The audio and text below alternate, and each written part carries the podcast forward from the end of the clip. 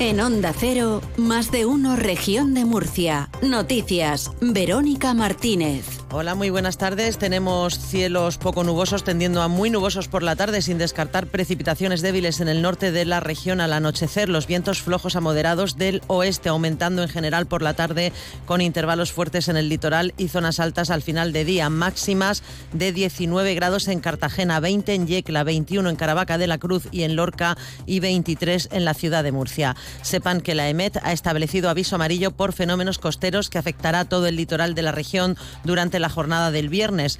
El aviso, que prevé una probabilidad de entre el 40% y el 70%, afectará toda la costa de la región desde las 21.30 de este jueves a las 23.59 del viernes y pronostica rachas de vientos del suroeste con intervalos de 50-60 kilómetros por hora y olas de hasta 3 metros. La plataforma del transporte que protagonizó las movilizaciones del sector en 2022 con cortes de carreteras y problemas de abastecimiento en buena parte del país se reúne el sábado en Madrid para decidir si vuelven a sacar las protestas a la calle, ahora de la mano de agricultores y ganaderos. Ángel Alonso. Todo apunta a que de esa reunión saldrá la decisión de paro indefinido de una plataforma que no pertenece al Comité Nacional del Transporte. Su portavoz en Murcia, Alicante, Rosa Santas Felicitas, asegura que van de la mano de los agricultores porque tienen la misma problemática. Sí, en caso de que defendemos todos que vamos a, a un paro indefinido, nos vamos a unir. En el fondo, el sector primario, ellos producen, nosotros lo llevamos. Estamos unidos y todos sufrimos. Lo único que se pide en base para que la gente nos entienda no es perjudicar a nadie, sino tener negocios rentables. Ellos producen, nosotros transportamos y el resto lo necesita. Y esa, es, esa parte primordial que necesitamos en todas las casas y todas las personas tiene que ser rentable. O sea, no podemos ir a pérdidas, ni ellos ni nosotros. Entre las reclamaciones de esta plataforma se encuentran las mejoras económicas del sector para no trabajar a pérdidas, que el Comité Nacional tenga representación de esta plataforma y otras que comenta su portavoz. La jubilación a los 60 es una parte imprescindible. Nuestro sector necesitamos que se nos reconozcan las enfermedades derivadas de nuestra profesión. Por ejemplo, la limitación de la subcontratación, cargador principal, operador y transportista efectivo, la pasamos por demasiadas manos. En cuanto a la unidad de megacamión, pues también tenemos un debate porque ahora el camión quieren que se puedan cargar más toneladas, consideramos que, que no es seguro. El portavoz del Gobierno regional, Marcos Ortuño, ha pedido a la delegada del Gobierno que tenga previsión ante las manifestaciones que anuncian los transportistas para el fin de semana y que ponga medidas para evitar el caos que se originó con las movilizaciones de los agricultores. Reivindicaciones que reitera Ortuño apoya al Gobierno murciano, aunque no comparte las manifestaciones ilegales. Por supuesto, respaldamos las demandas y reivindicaciones de nuestros agricultores. Entendemos justas también las reivindicaciones de los transportistas que tienen serias dificultades para llegar a fin de mes pero evidentemente las manifestaciones tienen que producirse dentro del marco de la Constitución y dentro del marco de la ley. Por tanto, de cara al fin de semana, también quisiera indicar que sería deseable una mayor previsión por parte de la delegación del Gobierno para evitar el caos que se generó en la región y que ha afectado, como todo el mundo ha podido comprobar, a miles de personas que no pudieron acudir a sus puestos de trabajo, que no pudieron llegar a clase, que no pudieron eh, acudir a sus citas médicas. Más cosas. La Audiencia Provincial de Murcia ha condenado a un hombre a 17 años de prisión por grabar en posturas de carácter sexual a la hija de su pareja y dos amigas de entre solo 8 y 11 años. Según los hechos declarados probados en la sentencia, tras el reconocimiento del acusado, los testimonios de las menores y la abundante prueba documental, el procesado que compartía domicilio con la hija de su pareja de aproximadamente 8 o 9 años aprovechaba los momentos en los que se quedaba solas con la menor para enseñarle vídeos de carácter pornográfico, diciéndole que si quería ser modelo tendría que imitar las imágenes. Unas veces le obligaba a ponerse la ropa interior y zapatos de tacón de su madre y otras le pedía que se quitase la ropa y posase completamente desnuda, exhibiendo sus partes íntimas, tomándole fotos, grabándola en posturas de carácter sexual, según concreta la sentencia. Además, le realizaba tocamientos en ocasiones por encima de la ropa y otras completamente desnuda.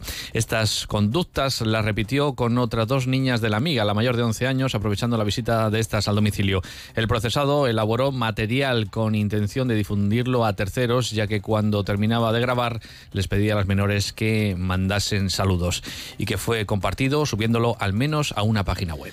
También les contamos hoy que hay acuerdo para rescatar del fondo del Mar Menor los restos del pecio fenicio Mazarrón 2. El Gobierno de la región y el Ministerio de Cultura han acordado que este próximo mes de junio se lleven a cabo los trabajos para extraer el pecio fenicio que naufragó cerca de la playa mazarronera de la isla.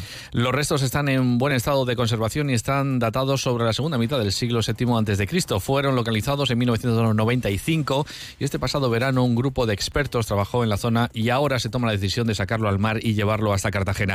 El portavoz del Ejecutivo Regional, Marcos Ortuño, daba explicaciones del coste de la actuación y qué se va a hacer con esos restos. Los expertos proponen llevar a cabo eh, esa tarea en el mes de junio, aprovechando la ausencia de fuertes mareas y corrientes. Unos trabajos que tienen un coste aproximado de 350.000 euros, coste que será sufragado por el Gobierno regional. Una vez extraído, se trasladará al Arcua para ser estabilizado y tratado unas tareas que además se prolongarán durante varios años.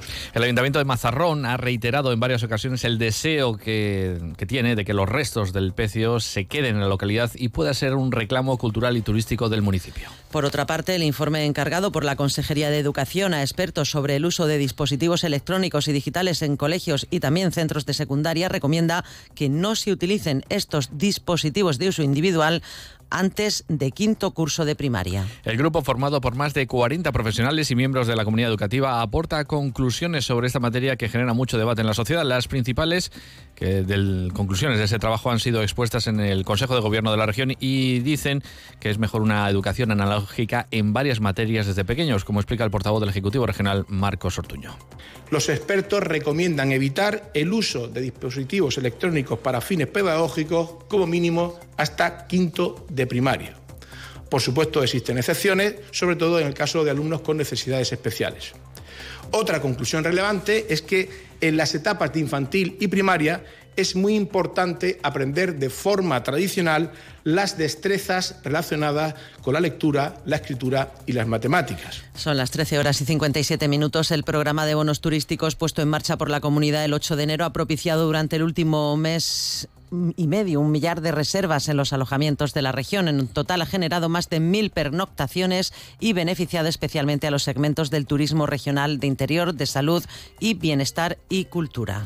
El director del Instituto de Turismo, Juan Francisco Martínez, recuerda que la finalidad de este programa de ayudas, que ha contado con una dotación inicial de 300.000 euros, es incentivar la práctica del turismo en la región, sobre todo a jóvenes y familias tanto de la propia comunidad autónoma como del resto del país. Los destinos más solicitados están siendo Moratalla, en el interior, San Pedro del Pinatar, en la costa, en el Mar Menor, y Lorca, Caravaca de la Cruz y la ciudad de Murcia como destinos culturales.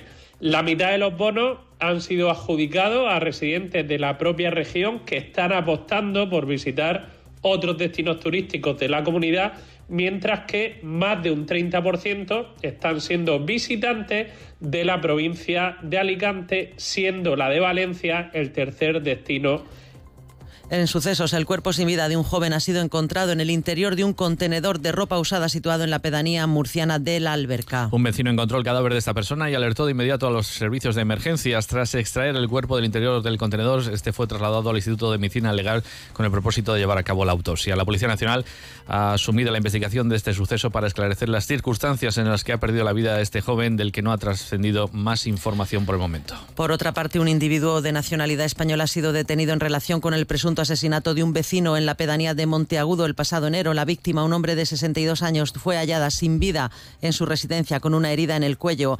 La principal hipótesis es que podría tratarse de un ajuste de cuentas por la venta de drogas al menudeo. Y la Policía Nacional ha detenido a un individuo por robar en una tienda de la céntrica calle de Trapería en Murcia y al detectar la presencia de los agentes emprender la huida. Ello motivó que se desplazaran de manera inmediata varias patrullas de la Policía Nacional que a su llegada pudieron comprobar cómo el escaparate del establecimiento se encontraba fracturado y gracias a la presencia del personal de seguridad de la central de alarmas pudo recopilarse una descripción detallada del autor de los hechos.